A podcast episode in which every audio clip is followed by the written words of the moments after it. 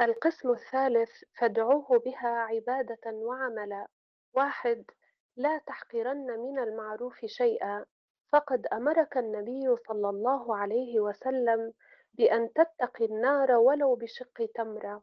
وأخبرك أنه غفر لرجل أماط جذع شجرة عن الطريق. وغفر لامرأة بغي من بغايا بني إسرائيل لأنها سقت كلبا. وأمرنا ألا نحقر من المعروف شيئا قال رسول الله صلى الله عليه وسلم ولو أن ولو أن تهب صلة الحبل ولو أن تفرغ من دلوك في إناء المستقي ولو أن تلقى أخاك المسلم ووجهك بسط إليه ولو أن تؤنس الوحشان بنفسك ولو أن تهب الشسع. الحديث وهي كلها أعمال لا تكاد تذكر لكن الشكور جعلها سببا للنجاة والفوز. فهي تربية نفسية ربانية فلا تدري أين الخير. وتذكر أن حساب غد بمثاقيل الذر فلا تزهد في ذرة خير فلعلها تنجيك وترجح كفة ميزانك يوم تفر من أمك وأبيك. لا تحقرن صنيع الخير تفعله ولا صغير فعال الشر من صغره. فلو رأيت الذي استصغرت من حسن عند الثواب أطلت العجب من كبره. ولا تحتقر معروفا تصنعه فإن الشكور يعاجل بمكافأتك عليه وإن لم تشعر. وممن شعر بهذه المكافأة رجل رباني قص خبره الشيخ الشنقيطي. قال الشيخ محمد المختار الشنقيطي وأذكر حادثة قصها رجل من أصدقاء الوالد غريبة جدا وسمعته بأذني يحكيها للوالد رحمة الله عليهما فقد توفيا. يقول هذا الرجل وأحسبه من الأخيار والصالحين وهو رجل كان أميرا في قومه. يقول أنه كان نازلا من الطائف إلى مكة في يوم الجمعة وكان معه ابنه فأراد الله عز وجل أنه رأى رجلا ضعيفا فقال لابنه قف لهذا الضعيف. فكأن الابن رأى رثاثة حال هذا الضعيف وما هو عليه من الملبس الرث فكره أن يركب معه في السيارة الفارهة. يقول الوالد فعلمت ما في نفس ابني. فلما ركب الرجل ذكرت ابني بصنائع المعروف وأن الله يقي بها مصارع السوء وأن الله يحفظ بها وأن الله يلطف بها. فلما دخلنا إلى مكة ونحن في أشد ما تكون السيارة في السرعة لندرك الجمعة وإذا بطفل أمام السيارة تماما لا نستطيع أن نفر منه. فمرت عليه السيارة فأصابه شيء من الرعب فتوقفنا على أن الابن قد قضى ومات وإذا به قائم على رجليه ليس به أي بأس. يقول فلما ركبت السيارة انكفأت على وجهي وأنا في حالة لا يعلمها إلا الله. قلت يا بني والله ما أعرف لك إلا هذا المعروف الذي فعلته. فحفظنا الله وإياك به. انتهت القصة. اثنان أشكر الناس. يقول الإمام ابن القيم ولما كان سبحانه هو الشكور على الحقيقة كان أحب خلقه إليه من اتصف بصفة الشكر كما أن أبغض خلقه إليه من عطلها واتصف بضدها وهذا شأن أسمائه الحسنى. أحب خلقه إليه من اتصف بموجبها وأبغضهم إليه من اتصف بأضدادها. ولهذا يبغض الكفور والظالم والجاهل والقاسي القلب والبخيل والجبان والمهين واللئيم. وهو سبحانه جميل يحب الجمال عليم يحب العلماء رحيم يحب الراحمين محسن يحب المحسنين. شكور يحب الشاكرين صبور يحب الصابرين جواد يحب أهل الجود ستار يحب أهل الستر قادر يلوم على العجز والمؤمن القوي أحب إليه من المؤمن الضعيف. عفو يحب العفو وتر يحب الوتر وكل ما يحبه فهو من آثار أسمائه وصفاته وموجبها. وكل ما يبغضه فهو ما يضادها وينافيها. انتهى قول ابن القيم. وإن للناس أحاسيس ومشاعر تؤثر فيهم الكلمة الطيبة ويحتاجون الثناء الصادق والشكر الفائق. فعلى المدير الناجح أن يشكر الموظف المتميز. فإن الناس ينشطون بالشكر والنفس البشرية تتعطش للثناء. والناس جوعى تشبعهم الكلمة. وكم من عامل أهمل في عمله بسبب غفلة مديره عن ملاحظته والثناء عليه. وليس من شيء يقتل الطموح مثل كثرة التأنيب والعتاب. فشكر الناس على المعروف الذي يبذلونه من أهم الحوافز المؤثرة ومن سمات القيادة الناجحة. ولهذا أذن الله به لما فيه من بث الألفة بين الناس؟ فقال رسول الله صلى الله عليه وسلم أشكر الناس لله أشكرهم للناس. الحديث فلا تكتمل أخلاق المؤمن بحسن علاقته بربه فحسب وإنما بأن يكون في نفس المستوى في التعامل مع الناس. وحين ظن المهاجرون أن الأنصار ذهبوا بالأجر كله لما جادوا بأموالهم كشف لهم رسول الله صلى الله عليه وسلم عن باب من أبواب الخير يقربهم من نفس أجر الأنصار. فعن أنس بن مالك رضي الله عنه أن المهاجرين قالوا يا رسول الله ذهبت الأنصار بالأجر كله. قال لا ما دعوتم الله لهم وأثنيتم عليهم. الحديث فعلمهم أن يكافئوا المحسن بالدعاء له أو الثناء عليه وليس أمام الفقير المعدم الذي لا يملك المال من وسيلة لمكافأة المحسن المحسن غير هاتين.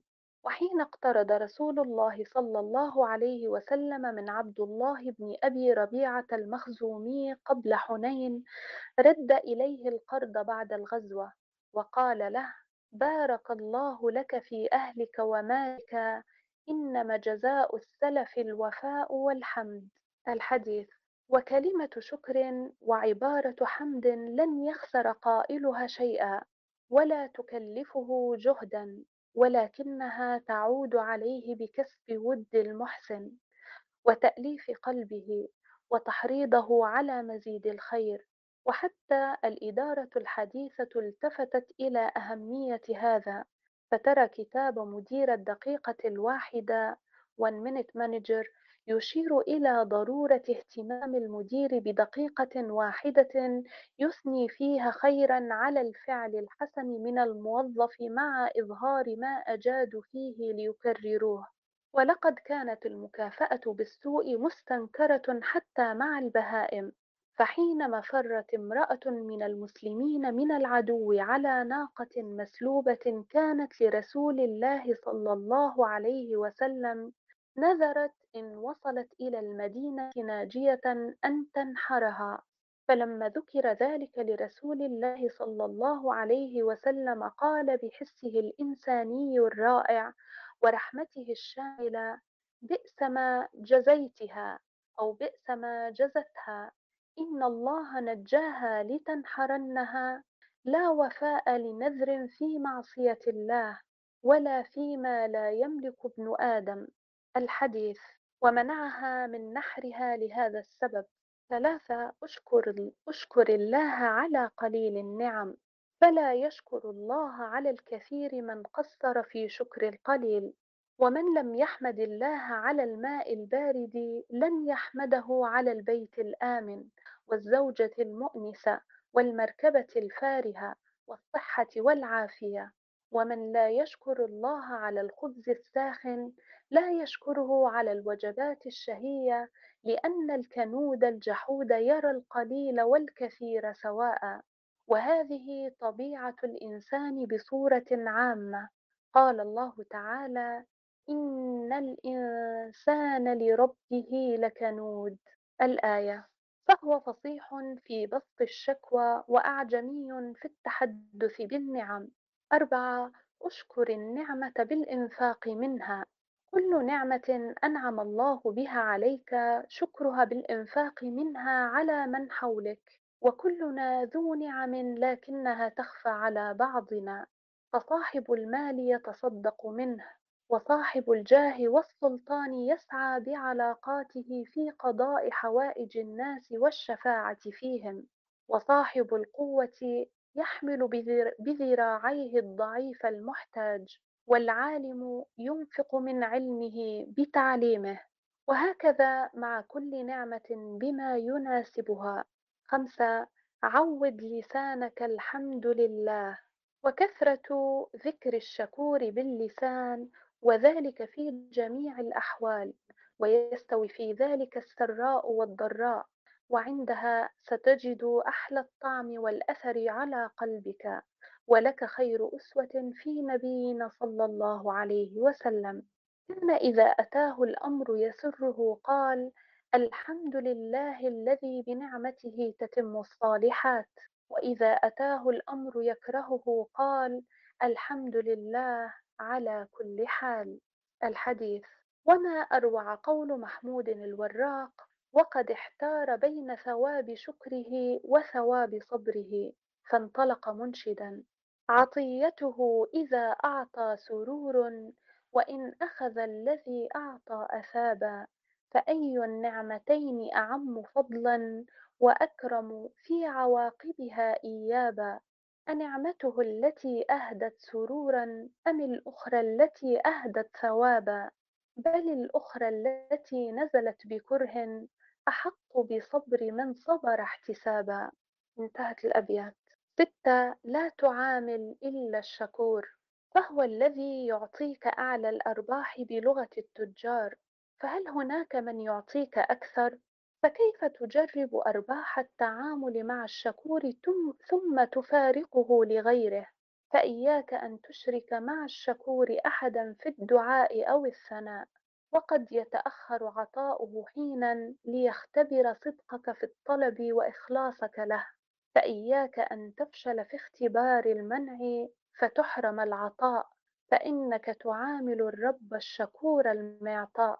وفي أسلوب القرآن إعجاز بياني وعظمة وروعة كفيلة بأن تغريك بمداومة معاملة الشكور بالشكر الجزيل وعدم الكفر. قال تعالى في سورة لقمان ومن كفر فإن الله غني حميد. الآية من سورة لقمان. ففي الشكر قال سبحانه ومن يشكر. الآية. وأما في الكفر فقال بصيغة الماضي ومن كفر. الآية. ولم يقل ومن يكفر. وفارق دقيق بين الأسلوبين. والكلام هنا للرب سبحانه وليس كلام لقمان. في الشكر جاء بصيغة المضارع. يشكر. الآية. الدال على الحال والاستقبال. فالشكر دائما متجدد ودائم. وشأن الشاكرين دوما. تذكر نعم الله عليهم ومن ثم شكرها. وفي الكفر جاء بصيغة الماضي. كفر. الآية. فالله سبحانه وتعالى لا يريد من عبده الاستمرار في الكفر بل يريد له أن يتوب ويرجع أن يكون كفره في الماضي فحسب ولا يريد الله لأحد أن يعود لكفره في المستقبل.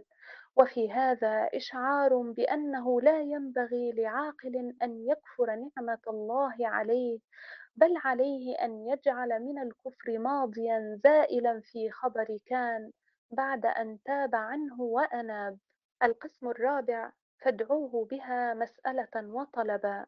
قال تعالى رب أوزعني أن أشكر نعمتك التي أنعمت علي وعلى والدي وأن أعمل صالحا ترضاه وأدخلني برحمتك في عبادك الصالحين.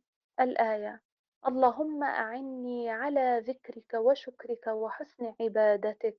اللهم إني أسألك الثبات في الأمر وأسألك عزيمة الرشد وأسألك شكر نعمتك وحسن عبادتك. وأسألك لسانا صادقا وقلبا سليما. وأعوذ بك من شر ما تعلم. وأسألك من خير ما تعلم. وأستغفرك مما تعلم. إنك أنت علام الغيوب. اللهم أعنا على ذكرك وشكرك وحسن عبادتك. أسألك باسمك الشكور. لا تجعلن ممن سخر نعمتك في معاصيك واستعان بما يحب فيما تكره. أسألك باسمك الشكور. اجعلنا أشكر الناس للناس. أسألك باسمك الشكور. ارزقنا الشكر على قليل النعم فضلا عن كثيرها. أسألك باسمك الشكور. عود ألسنتنا الحمد لله ولا تعدها الشكوى لغير الله. القسم الخامس حاسب نفسك تعرف ربك. هل تحرص على شكر أي جهد من ولدك أو مرؤوسيك للتشجيع على الاستمرار والإجادة؟ هل تحرص على المعروف ولو كان بسيطا؟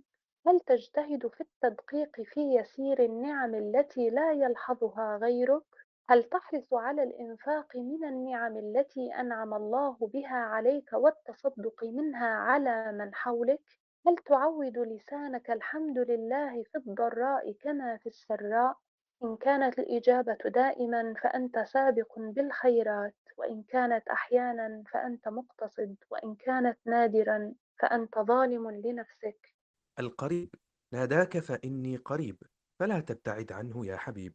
القريب ممن ناجاه وتقرب منه ودعاه وهو قرب لا تدرك له حقيقة وإنما تعلم آثاره من لطفه بعبده وعنايته به وتوفيقه وتسديده ومن آثاره إجابة الداعين وإثابة العابدين. اسم الله القريب. قسمه المؤلف إلى ستة أقسام. القسم الأول تناول فيه معنى اسم الله القريب. والقسم الثاني كان في تأملات قوله فإني قريب. والقسم الثالث فأرشدنا فيه إلى كيفية التقرب إلى الله. أما القسم الرابع فتناول فيه كيفية تفعيل اسم الله القريب وسماه. فادعوه بها عبادة وعملا. والقسم الخامس تناول فيه كيفية الدعاء باسم الله القريب وسماه فادعوه بها مسألة وطلبا.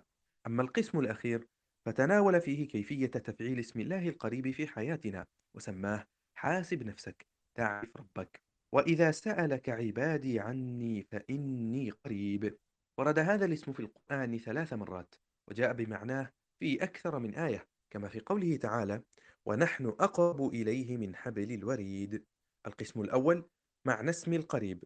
قال الشيخ السعدي القريب أي هو القريب من كل أحد وقربه نوعان. قرب عام من كل أحد بعلمه وخبرته ومراقبته ومشاهدته وإحاطته وهو أقرب إلى الإنسان من حبل الوريد. وقرب خاص من عابديه وسائليه ومجيبيه وهو قرب يقتضي المحبة والنصرة. والتأييد في الحركات والسكنات والإجابة للداعين والقبول والإثابة. وهذا النوع قرب يقتضي ألطافه تعالى وإجابته لدعواتهم وتحقيقه لمراداتهم وهذا يقرن باسمه القريب اسمه المجيب. وهذا القرب قرب لا تدرك له حقيقة وإنما تعلم آثاره من لطفه بعبده وعنايته به وتوفيقه وتسديده ومن آثاره الإجابة للداعين والإثابة للعابدين. وقرب الله قرب علم وقرب قدرة. فعلم الرب أقرب إلى العبد من قلبه الذي بين جنبيه. ولذا قال عز وجل واعلموا أن الله يحول بين المرء وقلبه. وهو تمثيل لشدة قرب الله تعالى من العبد. وتنبيه على أن الله مطلع على مكنونات القلوب التي يغفل عنها صاحبها. وفيه حث على المبادرة إلى إخلاص القلوب وتصفيتها قبل أن يباغتنا ملك الموت فإنها حائلة بين المرء وقلبه أو أن ذلك تصوير لتملك الرب من قلب العبد بحيث يفسخ بحيث يفسخ عزائمه ويغير نياته ومقاصده ويحول بينه وبين الكفر إن أراد إسعاده ويحول بينه وبين الكفر إن أراد سعادته أو بينه وبين الإيمان إن أراد شقاوته. ولذا قال القشيري في هذه الآية هيبة وفزع وخوف لقوم وروح وأنس وسكون قلب لقوم. انتهى كلامه رحمه الله. القسم الثاني تأملات في قوله فإني قريب. وإذا سألك عبادي عني فإني قريب. وفي سبب نزول الآية قولان أحدهما أن الصحابة رضي الله عنهم قالوا يا رسول الله أقريب ربنا فنناجيه؟ أم بعيد فنناديه فنزلت الآية. والثاني أنه لما نزل قول الله تعالى ادعوني أستجب لكم. قالوا يا رسول الله كيف ندعوه ومتى ندعوه؟ فنزلت الآية. وفي الآية تأملات مفيدة. أتى الله سبحانه بكلمة وإذا المفيدة للمستقبل فهي ظرف لما يستقبل من الزمان. والسر في ذلك والله أعلم أن الله يستجيب لعبده في كل وقت. وليس في الماضي فحسب. فإن باب إجابته مفتوح وخيره وجوده للسائل ممنوح. أن الله أضاف العباد إليه لأن كل من في السماوات والأرض عبيد له وتحت قهره وسلطانه. ومن شأن العباد شدة حاجتهم ورغبتهم وطلبهم إلى ربهم فلا غنى لهم عنه طرفة عين. ولأن الصوم مظنة إجابة الدعاء فقد جاء هذه الآية عقب آيات الصيام. والعبودية نوعان عبودية عامة وهي عبودية جميع المخلوقات لله وخضوعها له فهي تحت تصرفه. إن كل من في السماوات والأرض إلا آتي الرحمن عبدا. وعبودية خاصة وهي عبودية أنبيائه ورسله وعباده الصالحين فيعبدونه حقا وصدقا. وفي الآية قرب ما بعده قرب وملاطفة ما مثلها ملاطفة وكأن الله يقول وإذا سألك عبادي عني يا محمد صلى الله عليه وسلم فلا تجبهم بلسانك فإنك وإن كنت الرسول بيننا. فهذا الجواب لي وحدي فأنا الذي أتولاه فإني قريب.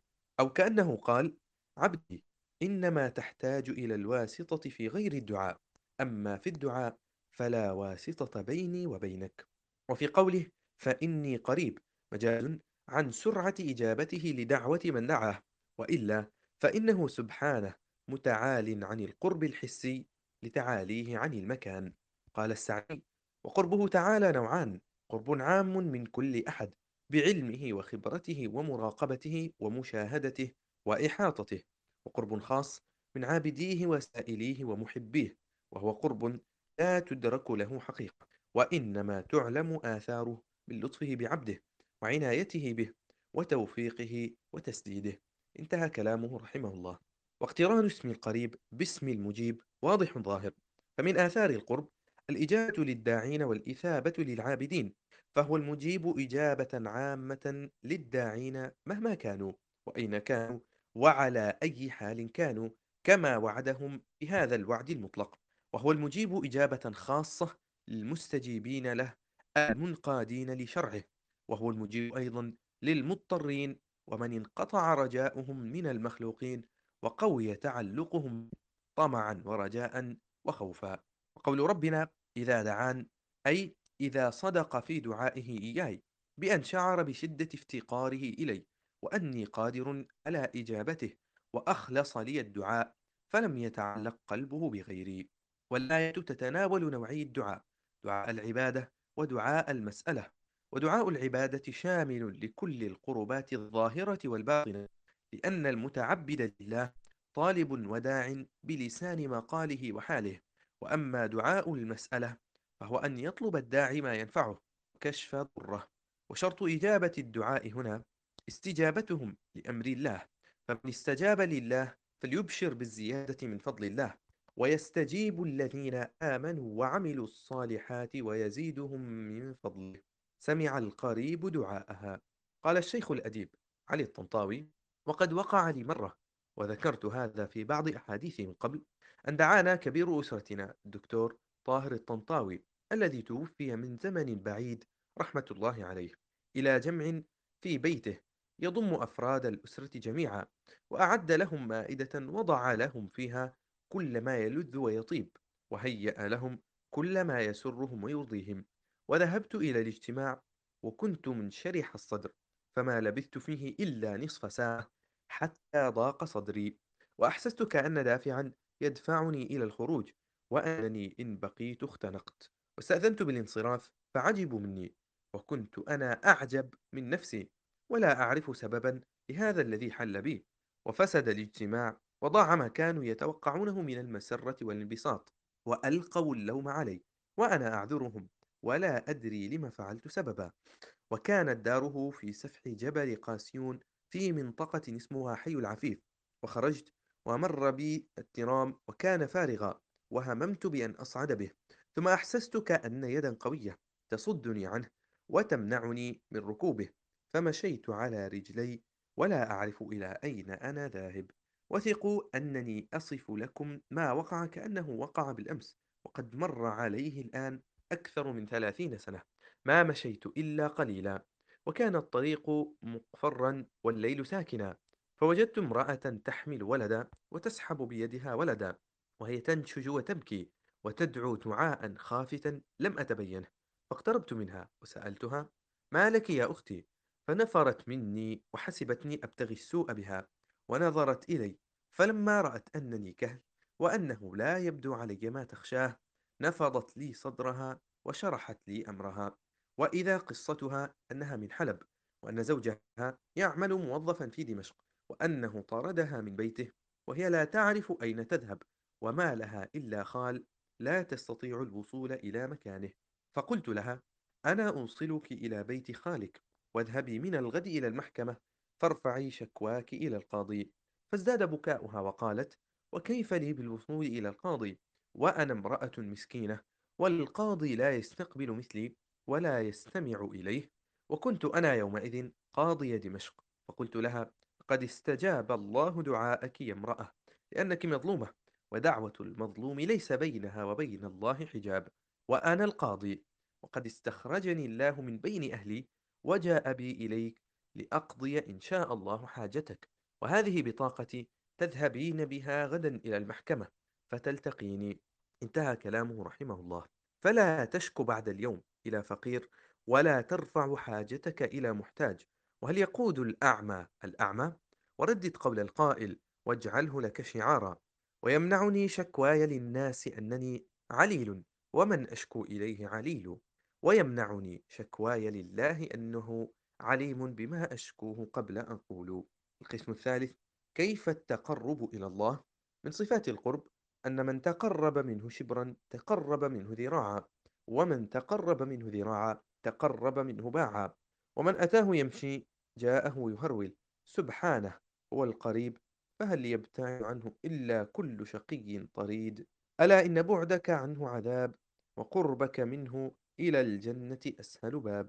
فيا من استوحش من طول بعده عن الله إليك طريق القرب ومفتاح النجاة. الأول المحافظة على النوافل. قال تعالى ولا يزال عبدي يتقرب إلي بالنوافل حتى أحبه. فالمواظبة على النوافل دليل صدق المحبة وبوابة القرب من القريب. وكلما كان العبد عليها أدوم كان إلى الله أحب. لأن أحب الأعمال إلى الله أدومها وإن قل. ومن بلغ درجة الحب أسبغ الله عليه عطايا القرب. الثاني السجود. قال رسول الله صلى الله عليه وسلم أقرب ما يكون العبد من ربه وهو ساجد فأكثر الدعاء قال القرطبي. هذا أقرب بالرتبة والكرامة لا بالمسافة لأنه منزه عن المكان والمساحة والزمان. ويشمل الحديث حث العباد على تكثير الطلب من الله لكل حاجة مهما صغرت عند السجود. ويشمل كذلك التكرار والإلحاح في السؤال الواحد. فأكثر الدعاء ولأنك قريب من الله في هذا الموضع. وهو مظنة الإجابة فاغتنم الفرصة وأكثر من الطلب وهذا الإكثار داع إلى الإطالة ومن الإطالة يأتي الخشوع. وقد أعاننا الله على هذا بأن نهانا عن الإسراع في السجود وعبر عن السجود الخاطف الخالي من الخشوع بوصف نقر الغراب. قال ابن تيمية وإذا كان الخشوع في الصلاة واجبا وهو متضمن للسكون والخشوع فمن نقر نقر الغراب لم يخشع في سجوده فمن لم يطمئن لم يسكن ومن لم يسكن لم يخشع في ركوعه ولا سجوده ومن لم يخشع كان آثما عاصيا. انتهى كلامه رحمه الله. ومع القرب من الله سكينة الروح وغاية الراحة. وكيف لا؟ وأنت قريب من أرحم الراحمين. وقد حكى الأستاذ عبد الحليم خفاجي أن رجلا ألمانيا أسلم لأنه رأى المسلمين يسجدون في الصلاة فسأل عن هذه الهيئة التي كان كلما أراد الاسترخاء هوى إلى الأرض على نفس هيئة السجود فلما رأى المسلمين يصلون بنفس الهيئة سأل عن الإسلام حتى هداه الله إليه فأسلم لكن ماذا كان يقول رسول الله صلى الله عليه وسلم في سجوده؟ الدعاء الأول روى مسلم في صحيحه عن عائشة رضي الله عنها قالت فقدت رسول الله صلى الله عليه وسلم ليلة من الفراش فالتمسته فوقعت يدي على بطن قدميه وهو في المسجد وهما منصوبتان وهو يقول اللهم أعوذ برضاك من سخطك وبمعافاتك من عقوبتك وأعوذ بك منك. لا أحصي ثناء عليك أنت كما أثنيت على نفسك. وقد التبس على البعض قول أعوذ بالله منك. ومعناه أعوذ بصفات جمالك من صفات جلالك فلن يحميني من صفات الجلال إلا صفات الجمال وصفات الجلال مثل أنه القهار والجبار وذو انتقام وشديد البطش وصفات الجمال مثل أنه الغفور والرحيم واللطيف فإذا ما أذنب العبد ذنبا فالمناسب في هذه الحال أن يعاقب بمقتضى صفات الجلال فلا يقيه من صفات الجلال إلا صفات الجمال. فتعوذ بكل صفة جمال مرغوب فيها من صفات ربك من كل صفة جلال مرهوب منها. واستعذ به ليجيرك برضاه. من تبعات سخطه وبمعافاته من شدة عقوبته حتى إذا وصلت في الدعاء إلى ذكر ما لا ضد له وهو الله سبحانه فاستعذ به منه وهو شبيه بقولك في الدعاء عند النوم لا منجى ولا ملجأ منك إلا إليك. فإذا أراد بعبده سوءا لم يعذه منه إلا هو فالمهرب منه إليه والفرار منه إليه. الدعاء الثاني في حديث أبي هريرة رضي الله عنه أن رسول الله صلى الله عليه وسلم كان يقول في سجوده اللهم اغفر لي ذنبي كله دقه وجله أوله وآخره وعلانيته وسره. ألا ما أمر البعد بعد القرب وما أشد الهجر بعد الوصل فيا مطرودا بعد التقريب أتدري ماذا صنعت؟ بعت القرب بالبعد والعقل بالهوى والدين بالدنيا. ألا وإن أبلغ الشافعين فيك اليوم دموعك في الساجدين. الثالث جوف الليل الآخر. قال رسول الله صلى الله عليه وسلم أقرب ما يكون الرب من العبد في جوف الليل الآخر. فإن استطعت أن تكون ممن يذكر الله في تلك الساعة فكن. الحديث لأن العبد يتقرب فيه من ربه ويخلو به في الأسحار لذا يكسوه الله من نوره. قال شيخ الإسلام ابن تيمية في أفضلية هذا الوقت والناس في آخر الليل يكون في قلوبهم من التوجه والتقرب والرقة ما لا يوجد في غير ذلك الوقت. وهذا مناسب لنزوله إلى السماء الدنيا وقوله هل من داع هل من سائل هل من تائب انتهى قول ابن تيمية. وفي رواية رائعة مسلم ثم يبسط يديه ويقول من يقرض غير عدوم ولا ظلوم حتى ينفجر الفجر الحديث نعم ينادي ربنا كل ليلة من يقدم عبادته إلي على سبيل الإقراض حتى أنعم عليه بالعوض؟ من يتاجر معي ولن يندم؟ ووصف الله نفسه بقوله غير عدوم أي ربا غنيا غير فقير ولا ظلوم أي لا يظلم بعدم وفاء الدين الذي اقترضه أو بتأخير أدائه عن وقت سداده المستحق. وخص الله هاتين الصفتين بالذكر لأنهما في الغالب ما يمنعان العبد من إقراض غيره. فانظر إلى تلطف الله في الطلب من عباده وكأنهم يقرضونه ومخاطبته لهم بما يفهمونه ويعيشونه مع كمال غناه عنهم وشدة افتقارهم إليه. وخص هذا النداء بوقت السحر المبارك وفيه إغراء بجزيل ثواب الطاعة فيه مع عظمة العطاء. وفي جوف الليل الآخر زاد المؤمن ومصدر قوته ونبع عزيمته كما رآه عبد الرحمن العشماوي فقال وفي جنح هذا الليل أشعر أنني بك يا عظيم الشأن أقوى موقفا وأحس أني حين أسجد أرتقي وأرى القوي من الطغاة الأضعفا. وسبب هذه القوة أن المؤمن يعلم أن هذا الوقت أسمع للدعاء وأرجى لقبول ما يتمنى العبد. قال عمرو بن عبسة السلمي رضي الله عنه قلت يا رسول الله أي الليل أسمع؟ قال جوف الليل الآخر فصل ما شئت. الحديث. فكيف بقرب رب البشر؟ قال أبو موسى الأشعري رضي الله عنه استمع رسول الله صلى الله عليه وسلم قراءتي من الليل فلما أصبحت قال يا أبا موسى استمعت قراءتك الليلة لقد أوتيت مزمارا من مزامير آل داود قلت يا رسول الله لو علمت مكانك لحبرت لك تحبيرا. انتهى قول أبو موسى رضي الله عنه أي لحسنت قراءتي لك تحسينا وزينتها. فلو علم أبو موسى رضي الله عنه قرب رسول الله صلى الله عليه وسلم منه لبالغ في تحسين قراءته وتجويدها. فكيف بمن علم قرب الله منه؟ كيف تكون قراءته؟ وأي سقف يبلغ تدبره؟ وهل ينطلق الكلام إلا من قلبه ليفيض على لسانه؟ الرابع ترك ما يباعد عن الله. قال الحارث المحاسبي من كان يحب القرب من الله فليترك ما يباعد من الله تعالى. انتهى قول المحاسبي.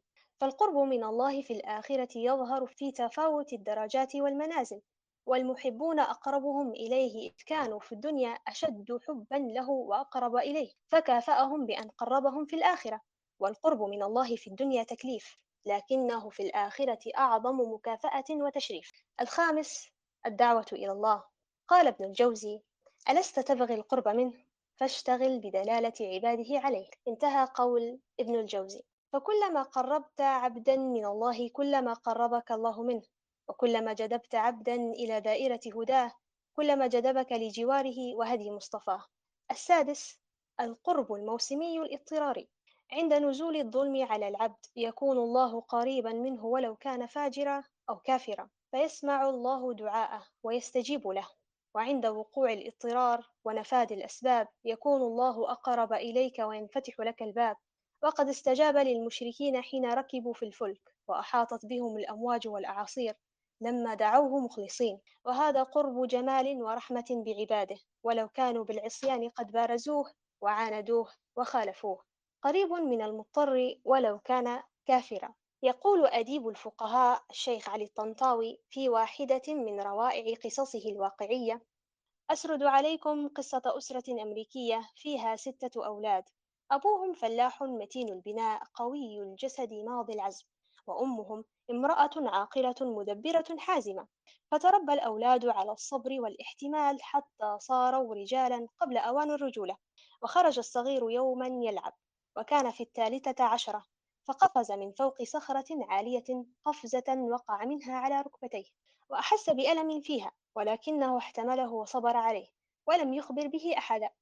وأصبح فغدا على مدرسته يمشي على رجله والألم يزداد وهو يزداد صبرا عليه فظهر الورم في رجله وازرق وعجز على أن يخطو عليها خطوة واحدة فطربت أمه وجزع أبوه فأضجعوه في فراشه وجاءوا بالطبيب فلما رآها علم أنه قد فات أوان العلاج وأنها إن لم تقطع فورا مات الولد من تسمم الدم. فانحنى بأبيه ناحية وخبره بذلك همسا يحاذر أن يسمع الولد قوله ولكن الولد سمع وعرف أنها ستقطع أنها ستقطع رجله. فصرخ لا لا تقطع رجلي لا تقطع رجلي أبي أنقذني. وحاول أن يقفز على رجل واحدة ويهرب منهم فأمسك به أبوه ورده إلى فراشه. فنادى أمه نداء يقطع القلوب أمي أمي أنقذيني أمي ساعديني لا تقطع رجلي. ووقفت الأم المسكينة حائرة تحس كأن كبدها تتمزق وقلبها يدعوها إلى نجدة ابنها ويفيض حنانا عليه وحبا له وعقلها يمنعها ويناديها أن تفتدي حياته برجله. فلما رآها لا تتحرك يئس منها كما يئس من أبيه من قبل وجعل ينادي أخاه إدغر بصوت يختلط فيه النداء بالبكاء بالعويل. إدغر إدغر أين أنت يا إدغر؟ أسرع فساعدني. إنهم يريدون أن يقطعوا رجلي. وسمع أخوه إدغر وهو أكبر منه بقليل صراخه فأقبل مسرعا. فشد قامته ونفخ صدره وأعلن أنه لن يدع أحدا يقترب منه. وكلمه أبوه ونصحته أمه. وحال وحاول أبوه أن يزيحه بقوة. فهجم على أبيه وعلى الطبيب الذي جاء يساعده. واستأسد واستيأس. وصار رجلا قويا وحارسا ثابتا. وتركوه أميلين أن يمل أو يكل فيبتعد عن أخيه. لكنه لم يتحرك وبقى يومين كاملين واقفا على باب أخيه يحرسه. ولم يأكل في اليومين إلا لقيمات قربوها إليه ولم ينم إلا لحظات. والطبيب يجيء ويروح ورجل الولد تزداد زرقة وورما فلما رأى الطبيب ذلك نفض يديه وأعلن أنها لم تبق فائدة من العملية الجراحية وإن الولد سيموت وانصرف. ولما ذهب الطبيب واستحكم اليأس وملأ قلوب الجميع واستشعروا العجز ولم تبقى في أيديهم حيلة وبلغوا مرتبة المضطر مدوا أيديهم إلى الله يطلبون منه الشفاء وحده يطلبونه بلا سبب يعرفونه لأنها قد تقطعت بهم الأسباب. مدوا أيديهم وجعلوا يقولون يا الله يدعون دعاء المضطر والله يجيب دعوة المضطر ولو كان فاسقا ولو كان كافرا. أيها القراء إنهم لما دعوا نظروا فإذا الورم بدأ يخف والزرقة تمحي والألم يتناقص ثم لم يمض يومان حتى شفيت الرجل تماما وجاء الطبيب فلم يكد يصدق ما يراه. ستقولون هذه قصة خيالية أنت اخترعتها وتخيلتها فما قولكم إن دللتكم على صاحبها؟ إن هذا الولد صار مشهورا ومعروفا في الدنيا كلها وهو الذي روى القصة بلسانه. هذا الولد هو أيزنهاور. القائد العام لجيوش الحلفاء في الحرب العالمية الثانية ورئيس أمريكا بعد ذلك. انتهت قصة الشيخ علي الطنطاوي. القسم الرابع تدعوه بها عبادة وعملا. أولا سكينة القرب من الله. قرب الله يستلزم معيته. هي غير معية المراقبة التي قال الله فيها وهو معكم أينما كنتم. الآية من سورة الحديد. وإنما هي معية النصرة والتأييد والتسديد والإعانة والهداية كما جاء على لسان إبراهيم عليه السلام. كلا إن معي ربي سيهدين. الآية من سورة الشعراء.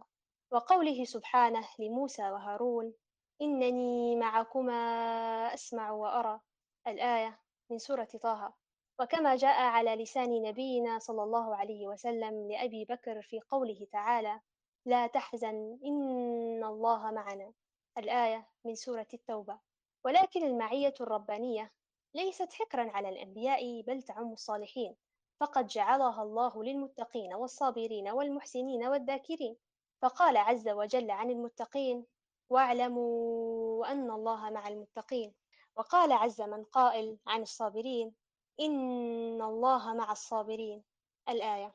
وقال عن المحسنين إن الله مع الذين اتقوا والذين هم محسنون. الآية وقال عن كل ذاكر وأنا معه إذا ذكرني. قال ابن القيم والمعية الحاصلة للذاكر معية لا يشبهها شيء وهي أخص من المعية الحاصلة للمحسن والمتقي وهي معية لا تدركها العبارة ولا تنالها الصفة وإنما تعلم بالذوق. انتهى قول ابن القيم. وكيف لا يسكن ويطمئن؟ والله القريب قريب منه. قال قتادة من يتق الله يكن معه ومن يكن الله عز وجل معه فمعه الفئة التي لا تغلب والحارس الذي لا ينام والهادي الذي لا يضل انتهى قول قتادة.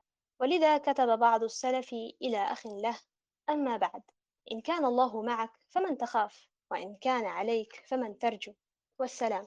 وهي مع هذا معية لطيفة لا تشعر معها بثقل وجوده بل بالراحة مع وجوده. ثانيا استشعر قرب الفرج. قال الأوزاعي رأيت رجلا في الطواف وهو متعلق بأستار الكعبة وهو يقول يا رب إني فقير كما ترى وصبيتي قد عروا كما ترى وناقتي قد عجفت كما ترى فما ترى فيها ترى يا من يرى ولا يرى. فإذا بصوت من خلفه يا عاصم يا عاصم الحق عمك فقد هلك بالطائف وقد خلف ألف نعجة وثلاثمائة ناقة وأربعمائة دينار وأربعة أعبد وثلاثة أسياف يمانية. امض فخذها فليس له وارث غيرك. قال الأوزاعي قلت له يا عاصم إن الذي دعوته لقد كان قريبا منك. قال يا هذا أما سمعت قوله وإذا سألك عبادي عني فإني قريب. الآية من سورة البقرة. وصدق من قال ما ضرنا بعد السماء وإن علت. ما دمت يا رب السماء قريب. أتضرنا أبواب خلق أغلقت؟ والله نطرق بابه فيجيب. ثالثا الدعاء الخفي. قال ابن القيم كلما استحضر القلب قرب الله منه وأنه أقرب إليه من كل قريب وتصور ذلك. أخفى دعاءه ما أمكنه ولم يتأتى له رفع الصوت به بل يراه غير مستحسن. كما أن من خاطب جليسا له يسمع خفي كلامه فبالغ في رفع الصوت استهجن ذلك منه. ولله المثل الأعلى سبحانه. فقد أشار النبي صلى الله عليه وسلم هذا المعنى بعينه بقوله في الحديث الصحيح لما رفع الصحابة أصواتهم بالتكبير وهم معه في السفر فقال أربعوا على أنفسكم إنكم لا تدعون أصما ولا غائبا إنكم تدعون سميعا قريبا أقرب إلى أحدكم من عنق راحلته. الحديث ومعنى أربعوا هونوا عليها والطفوا بها ولا تشقوا على أنفسكم ولا شك أن الدعاء الخفي أبعد عن الرياء وأقرب للقلب إلى الصفا. رابعا الخوف من القريب. سؤال هام ما وجه خوف الملائكة وهم معصومون من الذنوب التي هي سبب الخوف؟ وما سبب شدة خوف النبي صلى الله عليه وسلم مع علمه بأن الله غفر له ما تقدم من ذنبه وما تأخر وأنه أقرب الخلق إلى الله. والجواب على لسان جمال الدين القاسمي أن هذا الخوف على حساب القرب من الله ومنزلته عنده. وكلما كان العبد أقرب إلى الله كان خوفه منه أشد لأنه يطالب بما لا يطالب به غيره. ويجب عليه من رعاية تلك المنزلة وحقوقها ما لا يجب على غيره. ونظير هذا أن الماثل بين يدي أحد الملوك المشاهد له أشد خوفا منه من البعيد عنه بحسب قربه منه ومنزلته عنده ومعرفته به وبحقوقه وأنه يطالب من حقوق الخدمة وأدائها بما لا يطالب به غيره فهو أحق بالخوف من البعيد. انتهى قول جمال الدين القاسمي.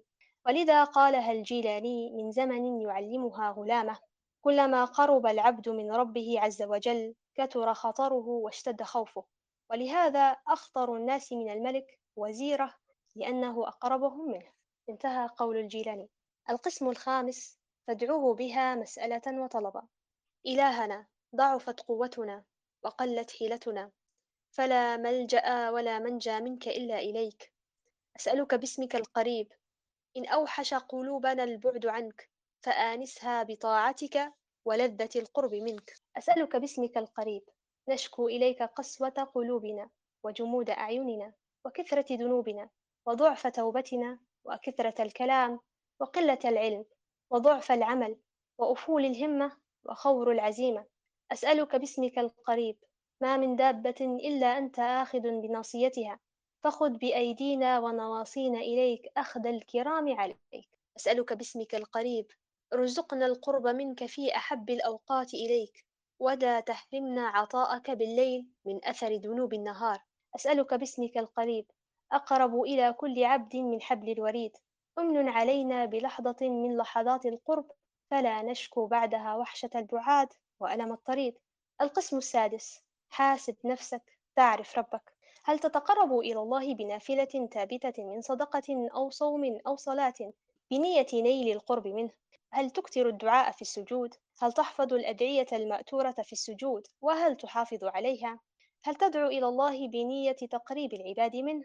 هل تدعو ربك سرا في الخفاء ليكون أقرب للصفاء وأبعد عن الرياء؟ هل تحرص على قيام الأسحار وتتقرب فيه إلى الله بالدعاء؟ إذا كانت إجابتك دائما فأنت سابق بالخيرات. وإذا كانت أحيانا فأنت مقتصد. وإذا كانت نادرا فأنت ظالم لنفسك الغفور. المستور في الدنيا مستور في الآخرة والمفضوح هنا مفضوح هناك. الذي لم يزل يغفر ذنوب العبد مهما عظمت وتكررت. فيسترها ويغطيها عن عيون الخلق ولا يهتك ستره بالفضحة اسم الله الغفور. قسمه المؤلف إلى ثمانية أقسام. القسم الأول تناول فيه معنى اسم الله الغفور. والقسم الثاني تناول فيه الفارق بين الاستغفار والتوبة. وفي القسم الثالث تحدث فيه المؤلف عن مواضع ذكر فيها الاستغفار وسماه أوقات الاستغفار. والقسم الرابع خصصه المؤلف للحديث عن أسباب المغفرة. والقسم الخامس تناول فيه المؤلف آداب الاستغفار. أما القسم السادس تناول فيه كيفية تفعيل اسم الله الغفور وسماه فادعوه بها عبادة وعملا. والقسم السابع تناول فيه كيفية الدعاء باسم الله الغفور وسماه فادعوه بها مسألة وطلبا. أما القسم الأخير فتناول فيه كيفية تفعيل اسم الله الغفور في حياتنا وسماه حاسب نفسك تعرف ربك. ابن آدم لو بلغت ذنوبك عنان السماء ثم استغفرتني غفرت لك ولا أبالي. جاء اسم الغفور في القرآن في 91 آية وأما اسم الغفار فقد جاء في خمس آيات وهو اسم من أسماء الجمال يزرع الحب في قلوب العباد فاسم الغفور يقتضي مغفورا لديه من الذنوب ما يحتاج للمغفرة فلو لم يكن في عباد الله من يخطئ ويذنب ليتوب الله عليه ويغفر له لما ظهر أثر أسمائه التواب والغفور وهو مثل الرزاق الذي يجري رزقه على المرزوقين والرحمن الذي يقسم رحمته للمرحومين ومثلها من بقية الأسماء. القسم الأول معنى اسم الله الغفور. المعنى اللغوي أصل الغفر التغطية والستر والمغفرة التغطية والمغفر هو حلق يتقنع بها المتسلح يقيه ويستره. المعنى في حق الله قال الخطابي فالغفار الستار لذنوب عباده والمسدل عليهم ثوب عطفه ورأفته. ومعنى الستر في هذا أنه لا يكشف أمر العبد لخلقه ولا يهتك ستره بالعقوبة التي تشهره في عيونهم. وقال الغزالي في مزيد إيضاح وتفصيل لمعنى الستر وأول ستره على العبد أن جعل مفاتح بدنه التي تستقبحها الأعين مستورة في باطنه مغطاة في جمال ظاهره. وكم بين باطن العبد وظاهره في النظافة والقذارة وفي القبح والجمال فانظر ما الذي أظهره وما الذي ستره. وستره الثاني أن جعل مستقر خواطره المذمومة وإرادته القبيحة ستر قلبه حتى لا يطلع أحد على ستره. ولو انكشف للخلق ما يخطر بباله في مجاري وساوسه وما ينطوي عليه ضميره من الغش والخيانة وسوء الظن بالناس لفتوه. بل سعوا في روحه وأهلكوه. فانظر كيف ستر أسراره وعورته. وستره الثالث مغفرته ذنوبه التي كان يستحق الافتضاح بها على ملأ الخلق. وقد وعد أن يبدل سيئاته حسنات ليستر مقابح ذنوبه بثواب حسناته. ولأن المغفرة تتضمن الستر فقد كان من دعاء داود عليه السلام وأعوذ بك من جار سوء ترعاني عيناه وتسمعني أذناه. إن رأى حسنة دفنها وإن رأى سيئة أذاعها. ثم فصل أبو حامد في توضيح الفارق بين العفو والغفور فأجاد العفو الذي يمحو السيئات ويتجاوز عن المعاصي وهو قريب من الغفور ولكنه أبلغ منه. وإن الغفران ينبني عن الستر والعفو ينبني عن المحو والمحو أبلغ من الستر. واجتماع اسمي الغفور والعفو فيه أجمل الكمال وهو سبحانه يمحو أثر الذنوب نهائيا حتى يعفو أثرها. وأما تقديم الغفور على الرحيم في أكثر الآيات فيقول عنه ابن القيم وأما تقديم الغفور على الرحيم فهو أولى بالطبع لأن المغفرة سلامة والرحمة غنيمة والسلامة تطلب قبل الغنيمة. وفي الحديث أن النبي صلى الله عليه وسلم قال لعمرو بن العاص أبعثك وجها يسلمك الله فيه ويغنمك وأرغب لك رغبة من المال. فهذا من الترتيب البديع بدأ بالسلامة قبل الغنيمة وبالغنيمة قبل الكسب. انتهى كلام ابن القيم. المبالغة في الغفران. في الحديث إن ربك ليعجب من عبده إذا قال رب اغفر لي ذنوبي وهو يعلم أنه لا يغفر الذنوب غيري. الحديث فهو تعجب استحسان لإيمانه وقصره للغفران على ربه واعترافه بذنبه. لا تعجب اندهاش كالذي ينشأ عند البشر من شيء غير متوقع أو غير معلوم. فالله تعالى يعلم ما كان وما يكون. وهذا القول عمل يسير من العبد لكن الغفور يستحسنه من العبد ويعجب به. قال شيخ الإسلام ابن تيمية وهو يشرح معنى التعجب في حق الله وأما قوله التعجب استعظام للمتعجب منه فيقال نعم وقد يكون مقرونا بجهل بسبب التعجب وقد يكون لما خرج عن نظائره. والله تعالى بكل شيء عليم فلا يجوز عليه ألا يعلم سبب ما تعجب منه بل يتعجب لخروجه عن نظائره تعظيما له.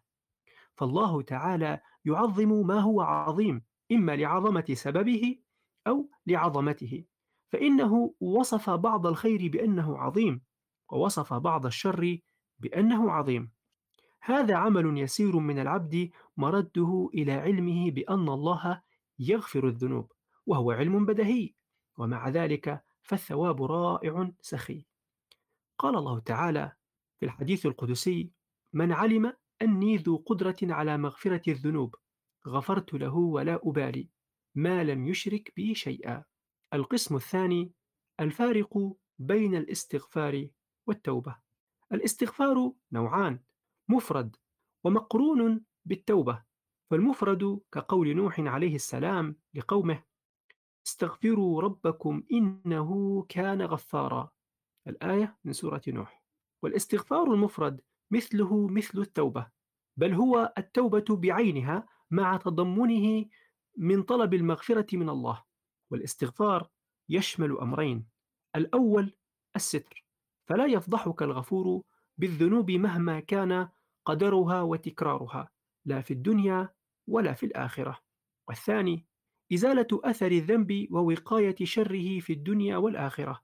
ومن هنا قال ابن تيمية المغفرة معناها وقاية شر الذنب بحيث لا يعاقب على الذنب فمن غفر ذنبه لم يعاقب عليه وأما مجرد ستره فقد يعاقب عليه في الباطن ومن عوقب على الذنب باطنا أو ظاهرا فلم يغفر له.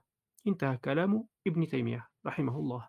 الاستغفار هو طلب المغفرة وهي الترياق الذي يعالج به العبد سموم الذنوب. وسموم الذنوب تربو على المئة. أحصاها ابن القيم في كتابه الداء والدواء لكن الاستغفار يحصنك منها ويحميك. ولأن حقيقة الاستغفار تشمل الوقاية من شر الذنب فمن هنا جاء اسم المغفر وهو ما يضعه المقاتل على رأسه ليتقي به ضربات السيوف في القتال. وأما المغفرة أغلى أمنية عند عالي الهمة. قال عبد الله بن عمر رضي الله عنه اجتمع في الحجر مصعب بن الزبير وعروة بن الزبير وعبد الله بن الزبير وعبد الله بن عمر فقالوا تمنوا فقال عبد الله بن الزبير أما أنا فأتمنى الخلافة. وقال عروة أما أنا فأتمنى أن يؤخذ عني العلم. وقال مصعب أما أنا فأتمنى إمرة العراق. والجمع بين عائشة بنت طلحة وسكينة بنت الحسين. وقال عبد الله بن عمر أما أنا فأتمنى المغفرة. قال فنالوا كلهم ما تمنوا. ولعل ابن عمر قد غفر له. انتهى آه، كلام عبد الله بن عمر.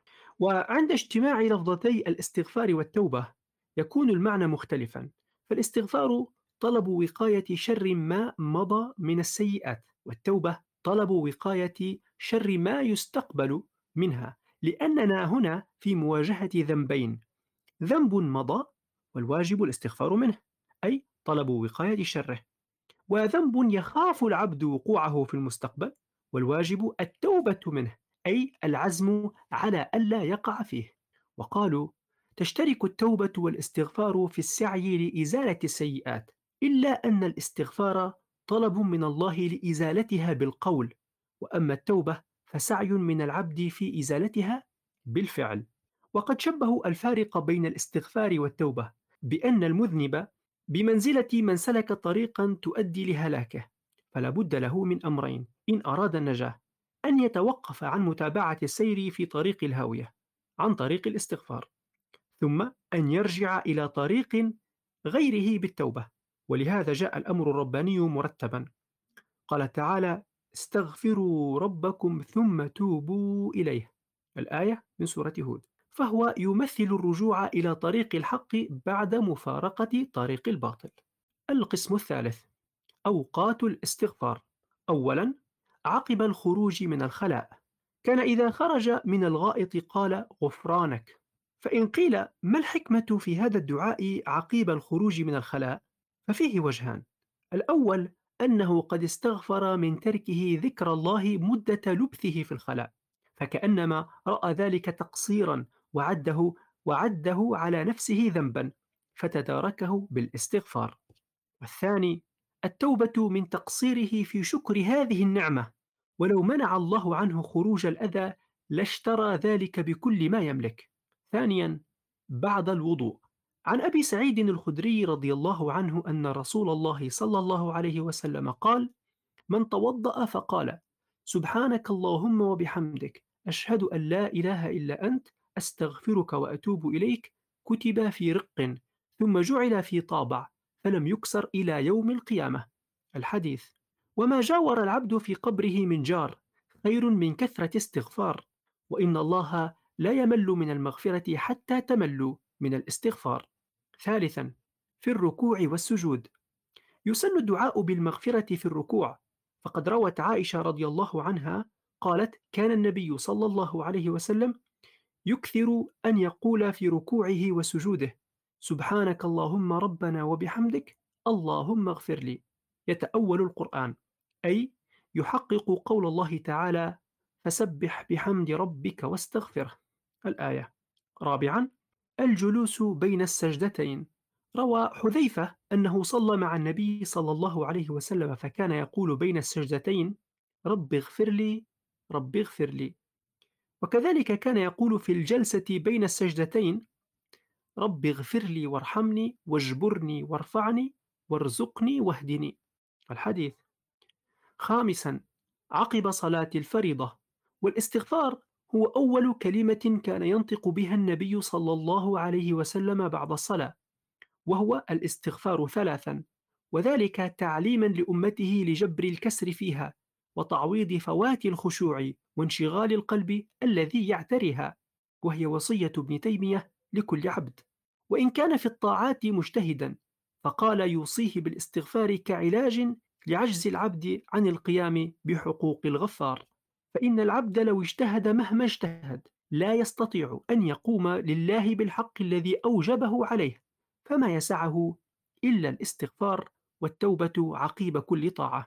انتهى كلام ابن تيمية رحمه الله. سادسا في الاستسقاء لأن حبس المطر قد يكون بسبب ذنوب العبد فيلزمه الاستغفار إن أراد أن يغاث. خرج عمر بن الخطاب رضي الله عنه يستسقي يوما فصعد المنبر فقال قال الله تعالى فقلت استغفروا ربكم إنه كان غفارا يرسل السماء عليكم مدرارا ويمددكم بأموال وبنين ويجعل لكم جنات ويجعل لكم أنهارا. الآيات ثم نزل فقيل له يا أمير المؤمنين لو استسقيت فقال لقد طلبت بمجاديح السماء التي يستنزل بها القطر. سابعا. في الأسحار لقول ربنا في وصف المؤمنين وبالأسحار هم يستغفرون الآية حين ينزل ربنا إلى السماء الدنيا فينادي عباده من يستغفرني فأغفر له وهي عادة الصحابة التي لم تتخلف. كان عبد الله بن عمر رضي الله عنه يحيي الليل ثم يقول يا نافع أسحرنا؟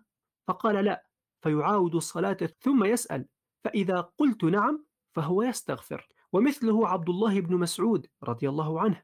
فقد روى إبراهيم بن حاطب عن أبيه قال سمعت رجلا في السحر في ناحية المسجد يقول يا رب أمرتني فأطعتك وهذا سحر فاغفر لي.